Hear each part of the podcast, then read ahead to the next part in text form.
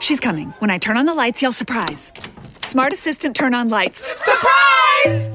Can't connect to internet. It's so dark. Who's here? Smart assistant, turn on lights. Can't connect to internet. Ugh, the assistant's in a dead zone. It doesn't always connect. We're all here, dear. We got you a chocolate cake, but we can't pass you a knife in the dark. Your home is only as smart as your internet. Get fast, seamless wall-to-wall coverage and reduce dead zones with AT&T Internet with smart Wi-Fi technology. Switch to AT&T Fiber. Sign up at att.com/fiber300 and get faster upload speeds of up to 300 megabits per second for $40 a month for 12 months. Limited availability may not be in your area. Check eligibility at att.com/fiber300. AT&T. More for your thing. That's our thing. Ends 8/17/19. AT&T Wi-Fi gateway and smart Wi-Fi technology included with plans 12 megabits or higher. Extenders may be required and sold separately. New residential customers in select markets only. Requires 12-month agreement. Includes Internet 300 when bundled with other qualifying minimum $19 per month service on one bill. Early termination, taxes, other charges, and restrictions apply. Speeds vary, not guaranteed.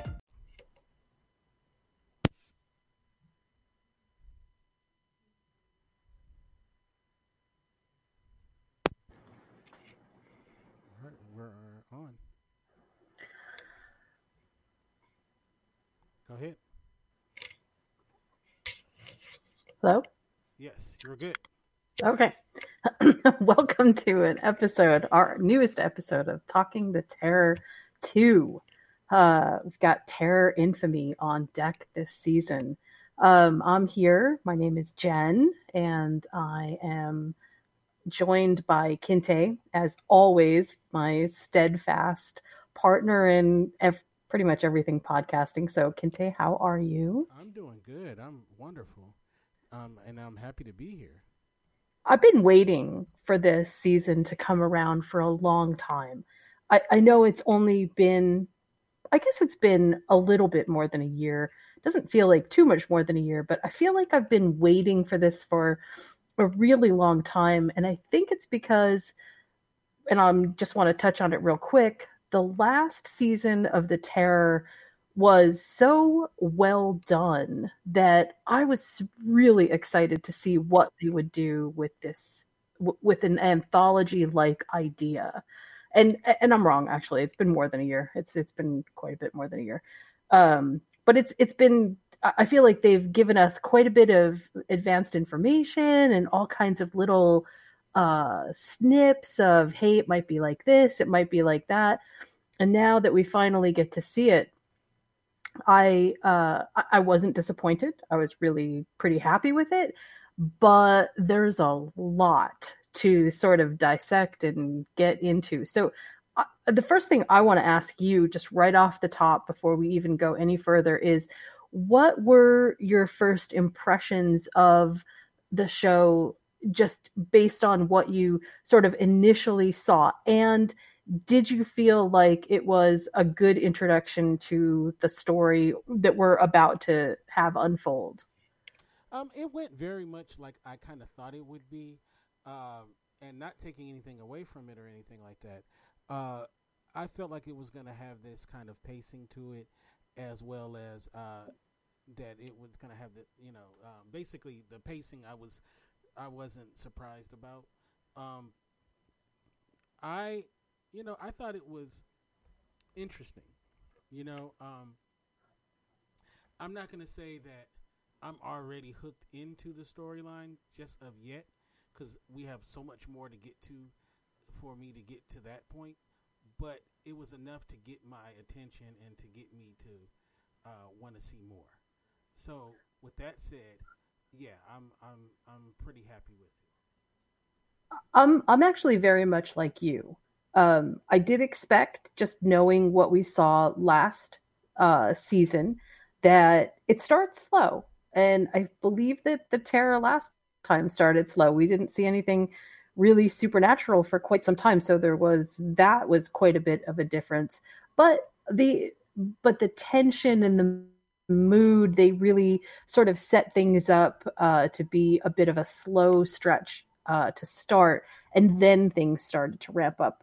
I will say right off the bat that I think, and this is just, we're going to talk about this, I think, as the series goes on, but there is definitely a cultural connection that needs to be made here, which is a little bit of a jump. And whereas the terror began with a kind of history that felt maybe a little bit more familiar, this history doesn't feel quite as familiar. And it's interesting because, you know, it's actually further ahead in history, but even living in Hawaii, I don't have a lot of cultural references for Japanese American, pretty much anything. And so there's a lot to sort of learn as we go. And I think that might have been a little bit of that connection, is that the story itself may not make a whole lot of sense until we start seeing a little bit more, because there is so heavy a cultural piece in here. Just from the very beginning, I think there were quite a few sort of symbolic pieces that felt intentional, but oddly placed for an American audience. So how, when you saw the very beginning of this story, did it surprise you that they started with the supernatural so quickly? Yeah, because it was right out the jump. They went straight to it. And I was a little surprised, and it was very well done, the way they did it. And I love that opening scene on the dock. And it was, you know, it was very creepy. You know, it had that very creepy vibe to it. And, so I wasn't, maybe that was like kind of what they learned from the last season, is to hit them with it right off the bat. You know what I'm saying? So I don't know if that's what was at play here, but I liked it though. I liked, you know, how it got off right into it, and it was ever present throughout the first episode. Well, what I think was interesting, without trying to draw too many comparisons between, you know, the season that was and this, I feel a little bit like we're talking about American Horror Story, where it's like it's hard to draw a whole bunch of narratives between them because they're clearly telling different stories. But the mood of what we just saw is quite a bit different than the mood that we had in the setup for the terror in the original series. It did feel a bit more like we were engaged very quickly with quite a cast of characters, and that also felt a little bit it's just a little bit different in terms of the actual storytelling, but it also felt like all of a sudden we were a part of an entire family. We had a lot of information about what these people are going through right at this very moment. We had a lot of information about what is happening at in the world. We had a lot of information about quite a few things. And so I'm wondering, just from a guessing standpoint, do you think that what is about to happen is going to feel more like an unfolding story that draws a little bit more on the history and less on the supernatural? Or does it feel like it's actually going to draw a lot on the supernatural and then the history is just a backdrop? Because I have a theory about this, so I'm interested to hear what you have to say first. I think they're going to try to serve two masters almost equally. I think, you know, when you listen to some of the people behind it, it's very important for them to let people know about the history, right? Which is, it's a very important history. And then also you have the supernatural element, which is hallmarks of the terror. So you're going to just get both. Well, here's my theory. My theory is that they, like you said, they learned a little bit of a lesson the last time, which is that, and I'm not saying that this was a lesson that they needed to learn. I'm saying that this was just something that they came across and said, you know what, maybe there's a better way to do this. And part of it has to do with getting us immersed in the world that we're supposed to belong to a little bit faster than we did the last time. The last inside of this story, I guess I won't use too many comparisons here, but in this particular story, the way that they set things up, it felt very much like look, there's a lot of things in Japanese culture that are very different from our own culture. But there are also a lot of similarities in the sense that you can draw some pretty direct comparisons to the way that people respond. And I can think of a number of instances right off the top with people behaving like they are ashamed of. They have family issues. They have a bully issue. They have all kinds of things that are sort of direct human experiences. And then you throw in this piece of supernatural mythos, and that's what's clearly driving kind of a central message. But I think and I don't know, because we're only on episode 1, but my guess is that supernatural piece, as big as it was in this episode, is going to pale in comparison to what we are about to see human do to human. I get that. I get a huge message from what is happening, that it is the relationships between the people that it's really all going to boil down to. And I can't say that that's not a great idea, because I think that that's what the writers were really successful at the last time around too. What do you think? No, I agree. And we've already got a taste of it, you know? So they're already setting that up. So what did you think? So a couple questions, right? So what did you think about the main characters? First of all, I have to just shout this out, because I absolutely love this. I loved seeing George Takei in almost any role that I can see him in. I just want to see him. I have such a personal affection for this man.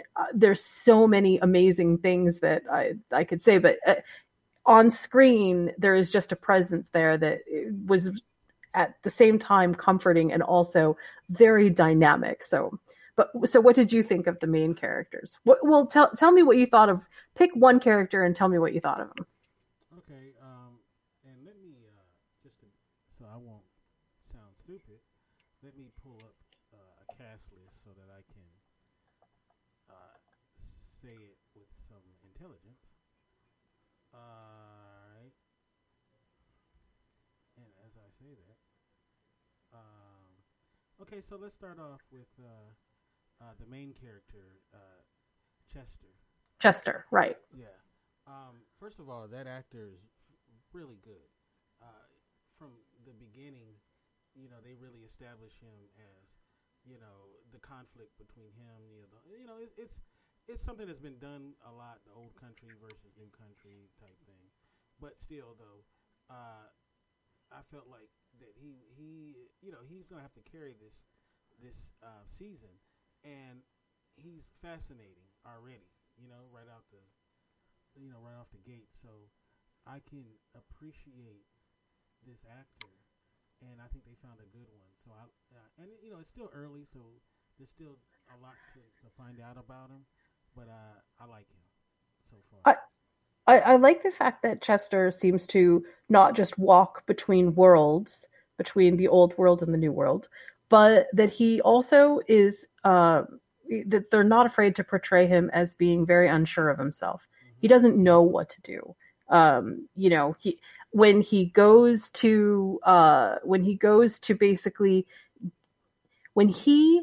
approaches the situation between him and the girlfriend, it is clearly, this is not a decision that he has come to lightly, but you can feel that there are all kinds of conflicts around it. And there's very little dialogue said about it at all. That to me seems like the actor is doing a good job of portraying how complicated that really is, and is that really what sets everything off? Do we really know that that's what sets everything off, or is there something a little bit deeper under that? I suspect that might be what's happening, but I love how he somehow personalizes what's happening as, maybe this is partly my fault. When he takes the car back and tries to go and say, hey, we could go anywhere.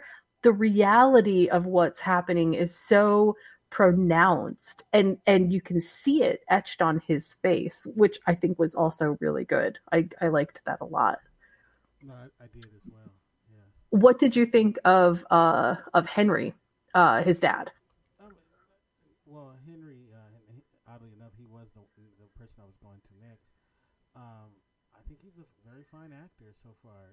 He really has the gravitas that you would, need to play this character, and pretty much you get right into it right away. So with him, so I really do, I really have enjoyed him in this first episode. So, what do you think that relationship between father and son sort of gives the narrative? Other than, like you said, to point out that there's a difference between sort of the old and the new, it also feels like there is something perhaps even more dynamic at work. There, obviously, there's a generational shift between the two of them. His dad sees things one way, he sees things another way. But I think one of the things that really struck me about their relationship was the two of them. There's something that is the sameness about them, as different as they are. And I kind of liked that. As different as he wants to be, he wants to leave. Terminal Island is, it's a small place, and he wants to go experience the wide world. And his dad is saying, yeah, we all know what's going to happen. I liked that, because that interaction between the two of them felt like we fell into it really quickly. And again, I have to give these guys credit. I've seen a lot of beginning pilots. Well, this is, I guess, it's not really a pilot, but beginning episodes where they sort of expect a lot from us in terms of introducing a cast of characters, and they don't always do a really great job of sort of sucking you into why it's important to even care about these people. And I felt like I cared about everybody, which was really strange. I even felt bad when, I'm a really bad host here, but when what's his name died, when he was blown by the wind off of the boat, I even actually felt bad for him, not because I felt bad, he was going to set the boat on fire. I mean, like I had a genuine feeling of, wow, this guy was really, really, really messed up. How horrible must it be to have so much hate all the time? That's got to be awful. But it's unusual for me to actually feel that way. I had absolutely no sympathy at all. I loved it when he died. We all really thought that the boat was that they were gonna burn the boat. I mean, that just seemed like, wow, yeah. Yeah, so no sympathy for his boat. So what do you think is up with the wind? I think it's I believe it's one of those things that they were talking about, like where the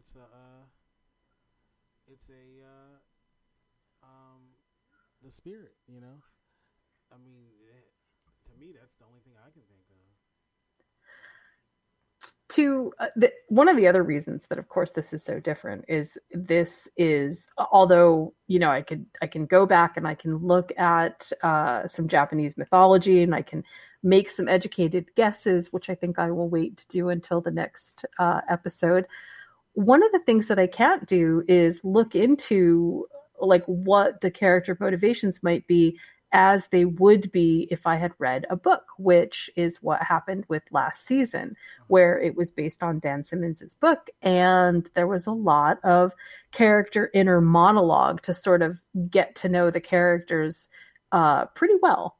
This time, obviously, we don't have that. And I think that's one of the reasons I keep going back to the fact that the characters are genuinely well written enough that I didn't feel like I needed all that inner monologue in order to succeed at feeling something for them.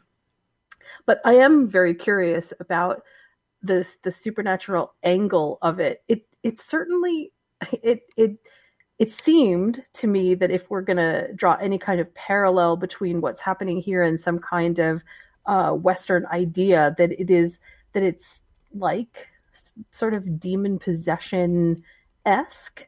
But at the same time, it also feels so incredibly different because nothing that I can think of manifests itself that way. When he was looking up into the sun, that was a scary moment. I'm a little confused about why I have read in several articles that the show was just a little bit too short on being anything other than slow, you know, that they pitched it really hard, but that it didn't have a lot of moments to sort of make it memorable.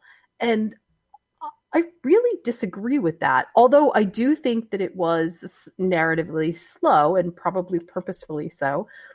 I certainly didn't get the feeling that there wasn't enough action inside of the episode to keep things both interesting and sort of going. Did you get that feeling at all? I mean, it was a slow burn. It was a slow burn, and it was, and I was actually. The thing is this: when you, this is going to be a hard sell, anyway, right? Didn't we say that about last season though? Yes, but see, we did. You know, but then you know you have the cultural thing as well. You know, you get what I'm saying? I do, and I think that you are absolutely right. It is going to be a little bit more. It'll be a little bit more difficult, I think, to get things ramped up. To the audience's liking.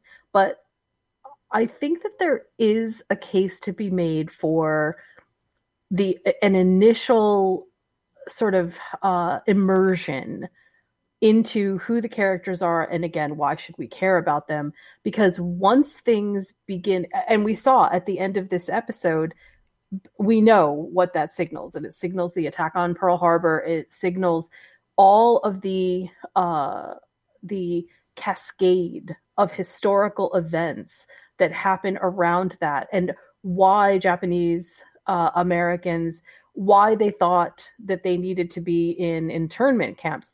Now, what I think this show has working in its favor, and I can't say that it's coincidental, but it's what's interesting is where we are in history right now, and the kinds of cultural topics that we're talking about right now have direct correlations in this story.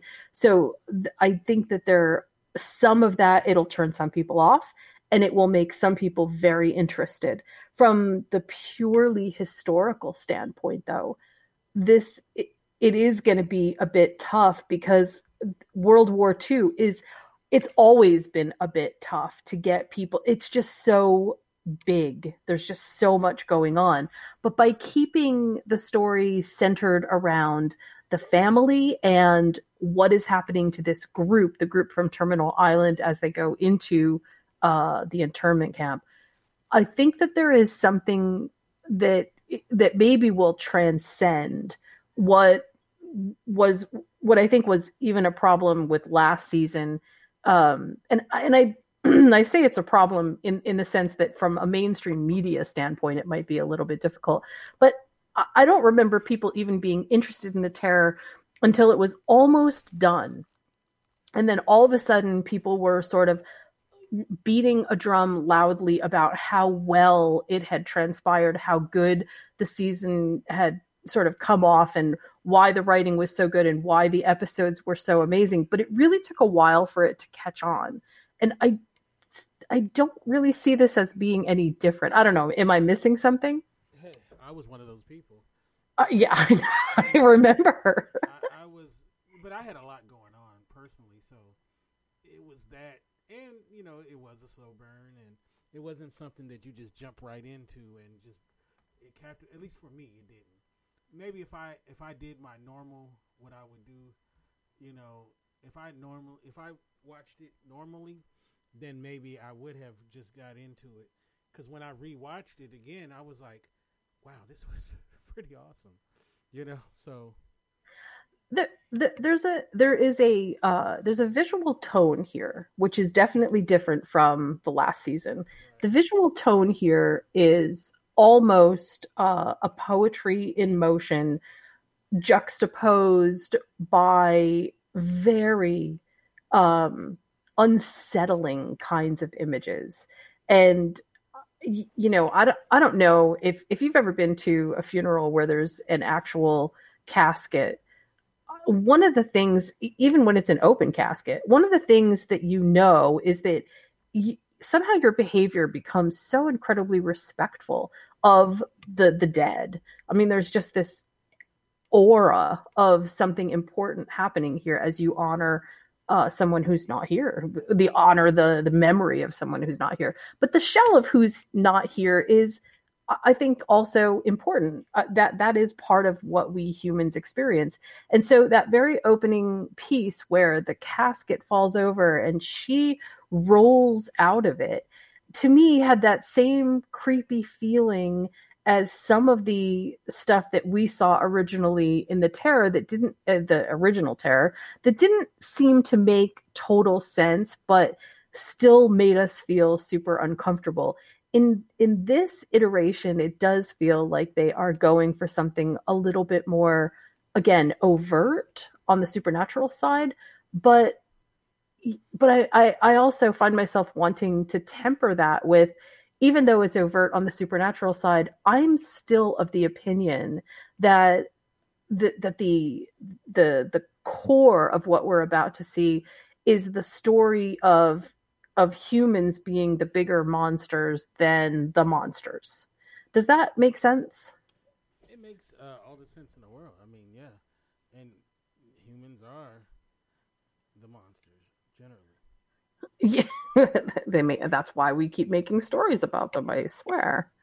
So one sort of other, you know, aspect to all of this is one of the other things that I found incredibly creepy on my second watch through is the sound design of this entire episode.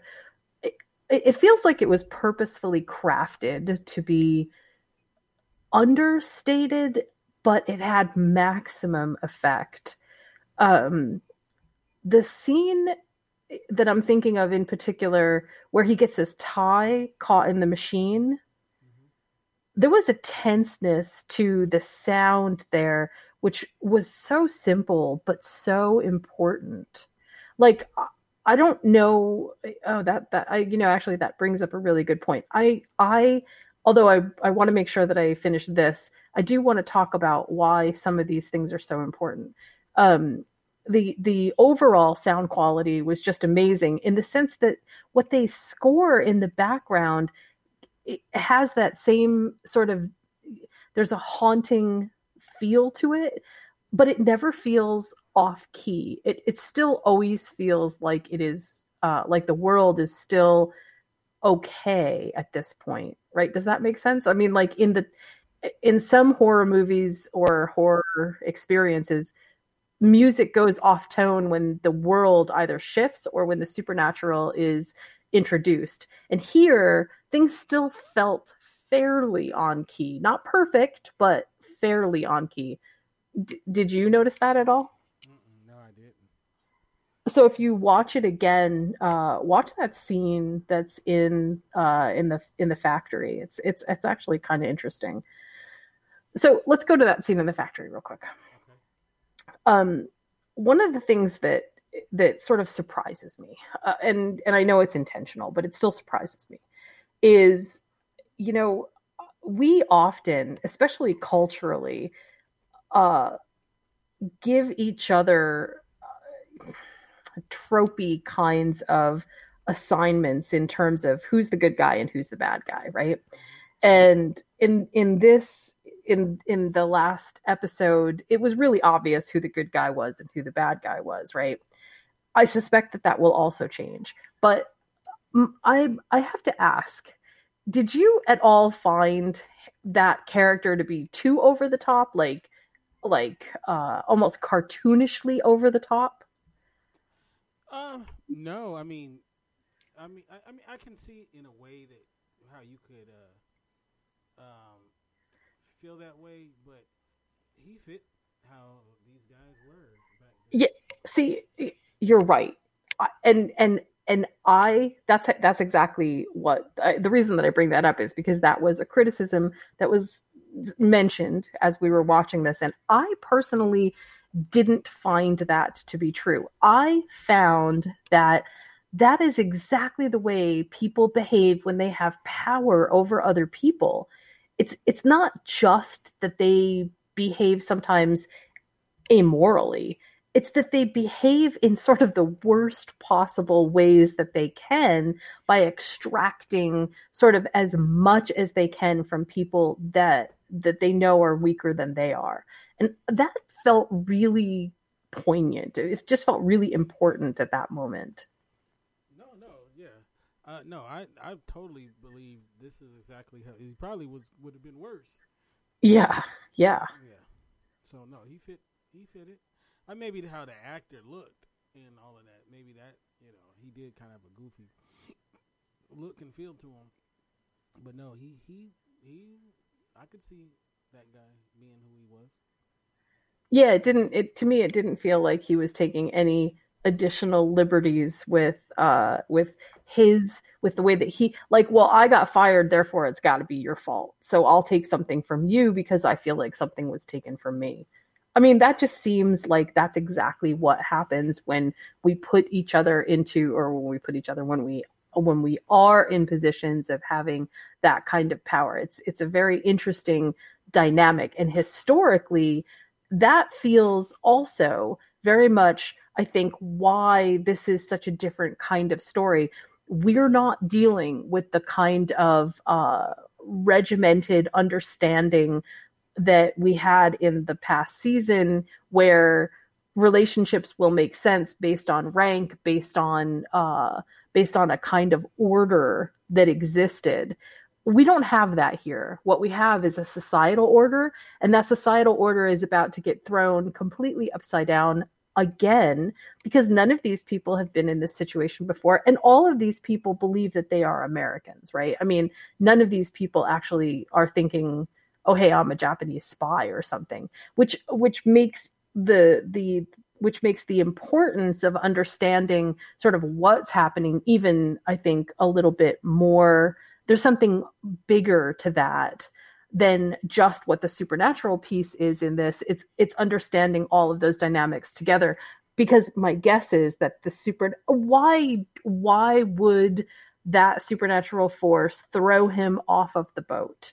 I mean, it's not like the supernatural force is targeting the good guy, or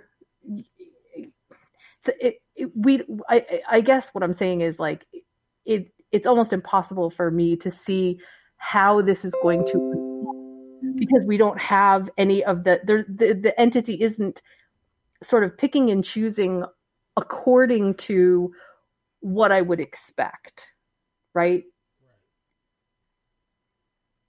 yeah. No, you're making great sense. Yeah. I kind of like that. I wish that was like a real thing. Where it kind of keeps you guessing? No, I mean, this entity that, goes around and does that, I wish.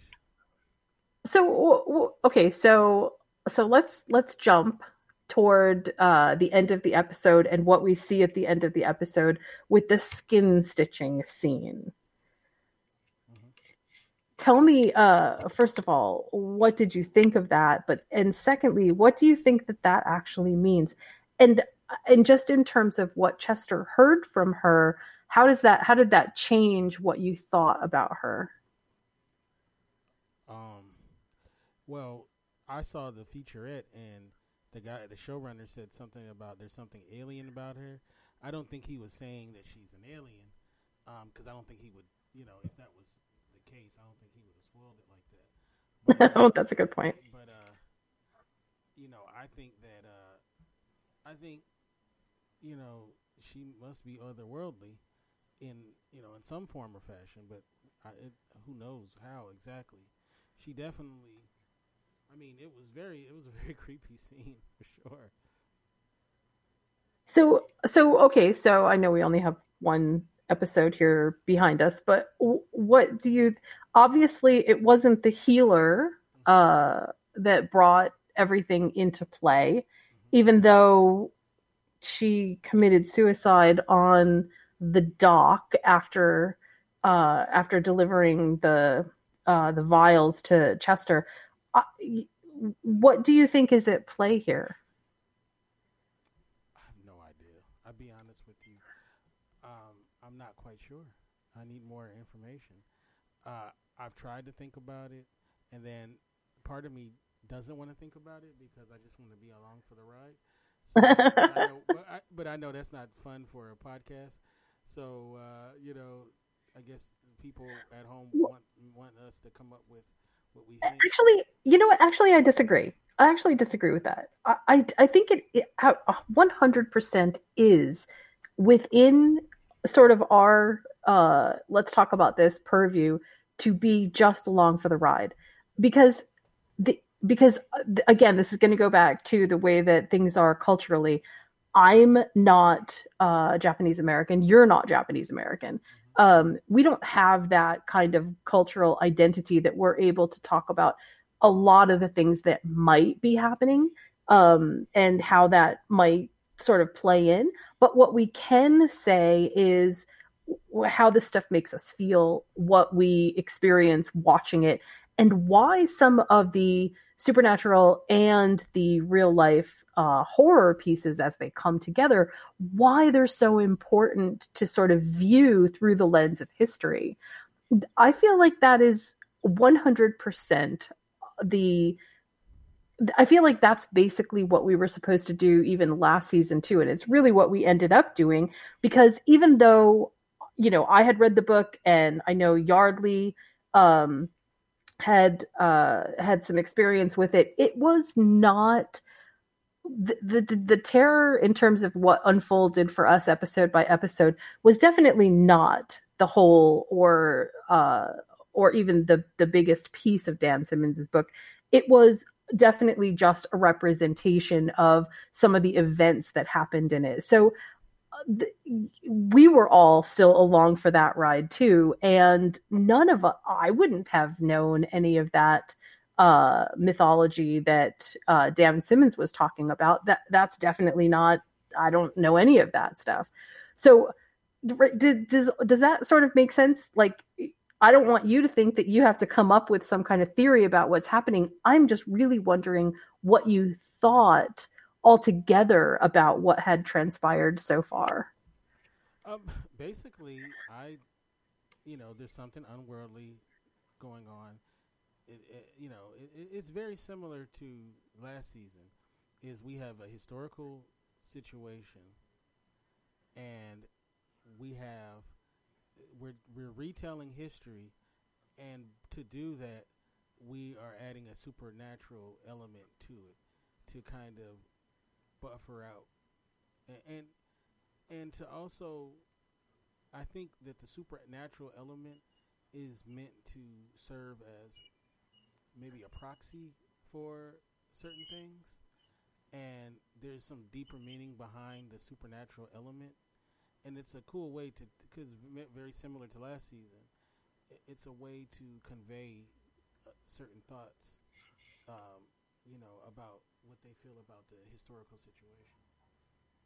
Right, where last season was really kind of a very wide metaphor for imperialism and that kind of domination of the world. You're right. I actually feel like the supernatural piece of this is a conduit somehow tying together old world and new world.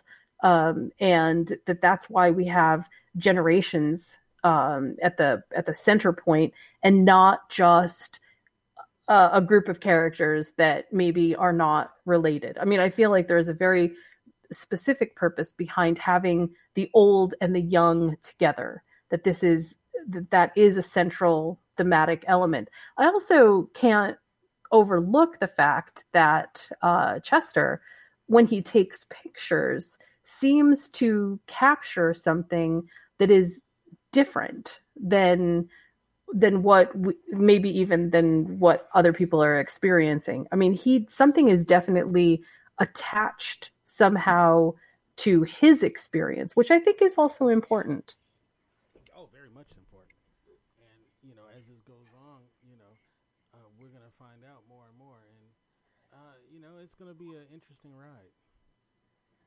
I would like to say that even though, and I know George Takei was in it, so that's one sort of big name, although we don't have a huge number of well-known names, I was really impressed with the casting here in the sense that all of these people are definitely Asian, and they didn't try to sort of whitewash things. They didn't try to make it feel to us like, well, you know, this person can pass for this or whatever. It felt that to me felt really good, because I know that this is, number one, it's just really tough to tell tales that are sort of outside of your culture. But also, this particular moment in history is one of the, I think it's overlooked in the sense of the severity of that moment and what it turned us as a nation sort of into,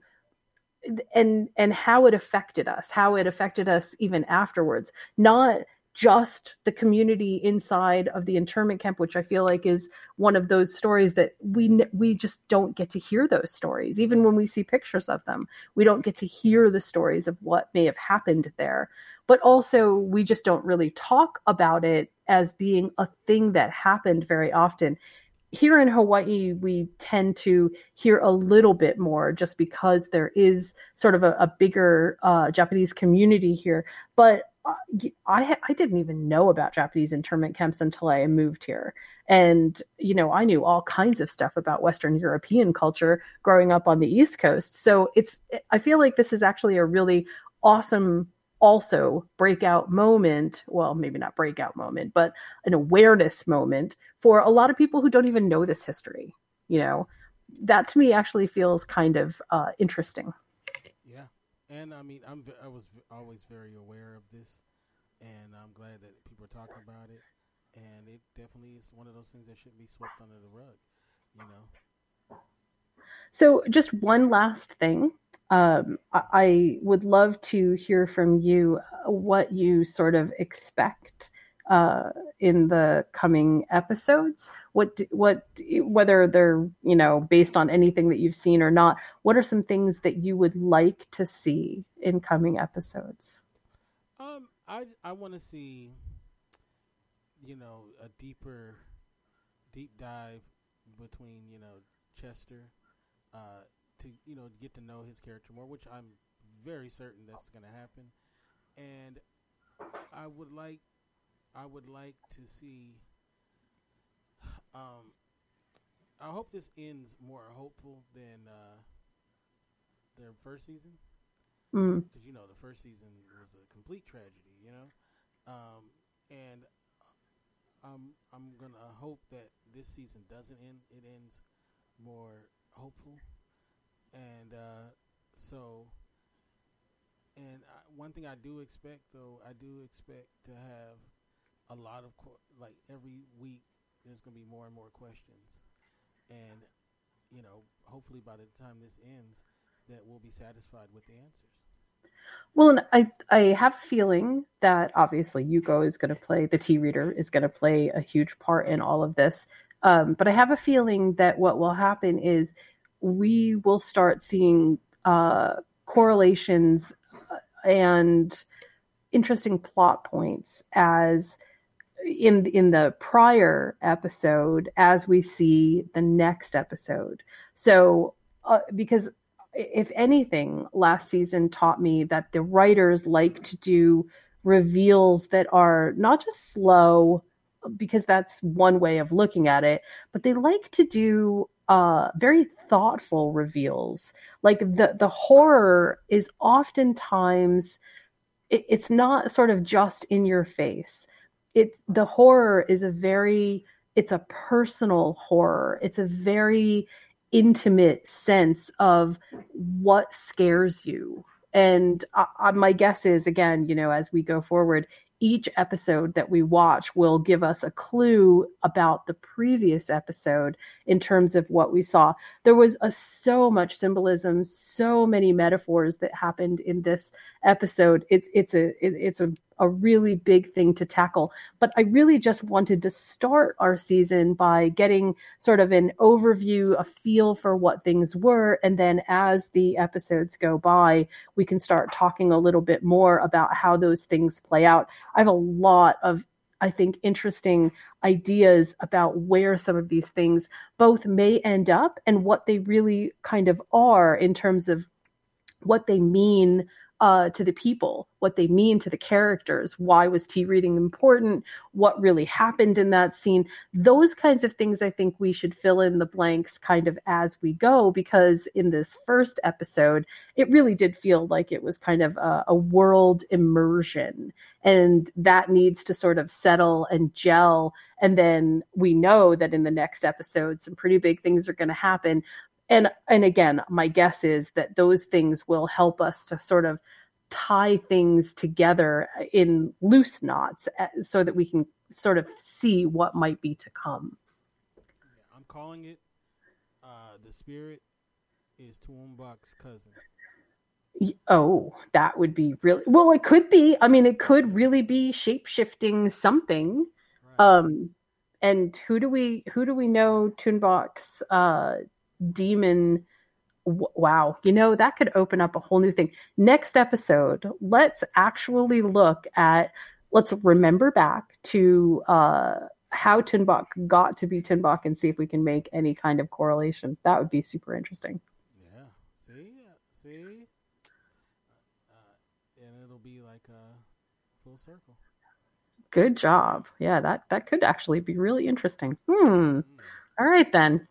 Okay, well, how can people grab you on social media, Kente? You can get me at Kente F on Twitter, Kente Ferguson on Instagram, and, of course, the website is IndyRadio.org. That's IndyRadio.org. And you can get me on Twitter at FollowingBliss1. You can visit my websites at criticallaughs.com and moviesmakethemeal.com, and join us for Cinema Du Fromage next week. And it should be fun. We're going to be doing one of the most awesome Halloween movies. You'll have to tune in and have a listen. So until next time. Peace. She's coming. When I turn on the lights, yell surprise. Smart assistant, turn on lights. Surprise! Can't connect to internet. It's so dark. Who's here? Smart assistant, turn on lights. Can't connect to internet. Ugh, the assistant's in a dead zone. It doesn't always connect. We're all here, dear. We got you a chocolate cake, but we can't pass you a knife in the dark. Your home is only as smart as your internet. Get fast, seamless wall-to-wall coverage and reduce dead zones with AT&T Internet with smart Wi-Fi technology. Switch to AT&T Fiber. Sign up at att.com/fiber300 and get faster upload speeds of up to 300 megabits per second for $40 a month for 12 months. Limited availability may not be in your area. Check eligibility at att.com/fiber300. AT&T. More for your thing. That's our thing. Ends 8/17/19. AT&T Wi-Fi gateway and smart Wi-Fi technology included with plans 12 megabits or higher. Extenders may be required and sold separately. New residential customers in select markets only. Requires 12-month agreement. Includes Internet 300 when bundled with other qualifying minimum $19 per month service on one bill. Early termination, taxes, other charges, and restrictions apply. Speeds vary, not guaranteed. Hey, my name is Thursday. Hey, Thursday. Yeah, I go right between Wednesday and, of course, Friday. There are a lot of great things about Thursdays that I can't think of right now. But to a lot of people, I'm definitely their favorite because a 6-inch Italian BMT is just $3.99 every Thursday at Subway restaurants. It's the sub of the day, and it's a different 6-inch sub each day for $3.99. So, in conclusion, Thursday, Italian BMT, best day ever. Subway, make it what you want. At participating restaurants, additional charge for extras plus pickable tax. No additional discounts or coupons may be applied.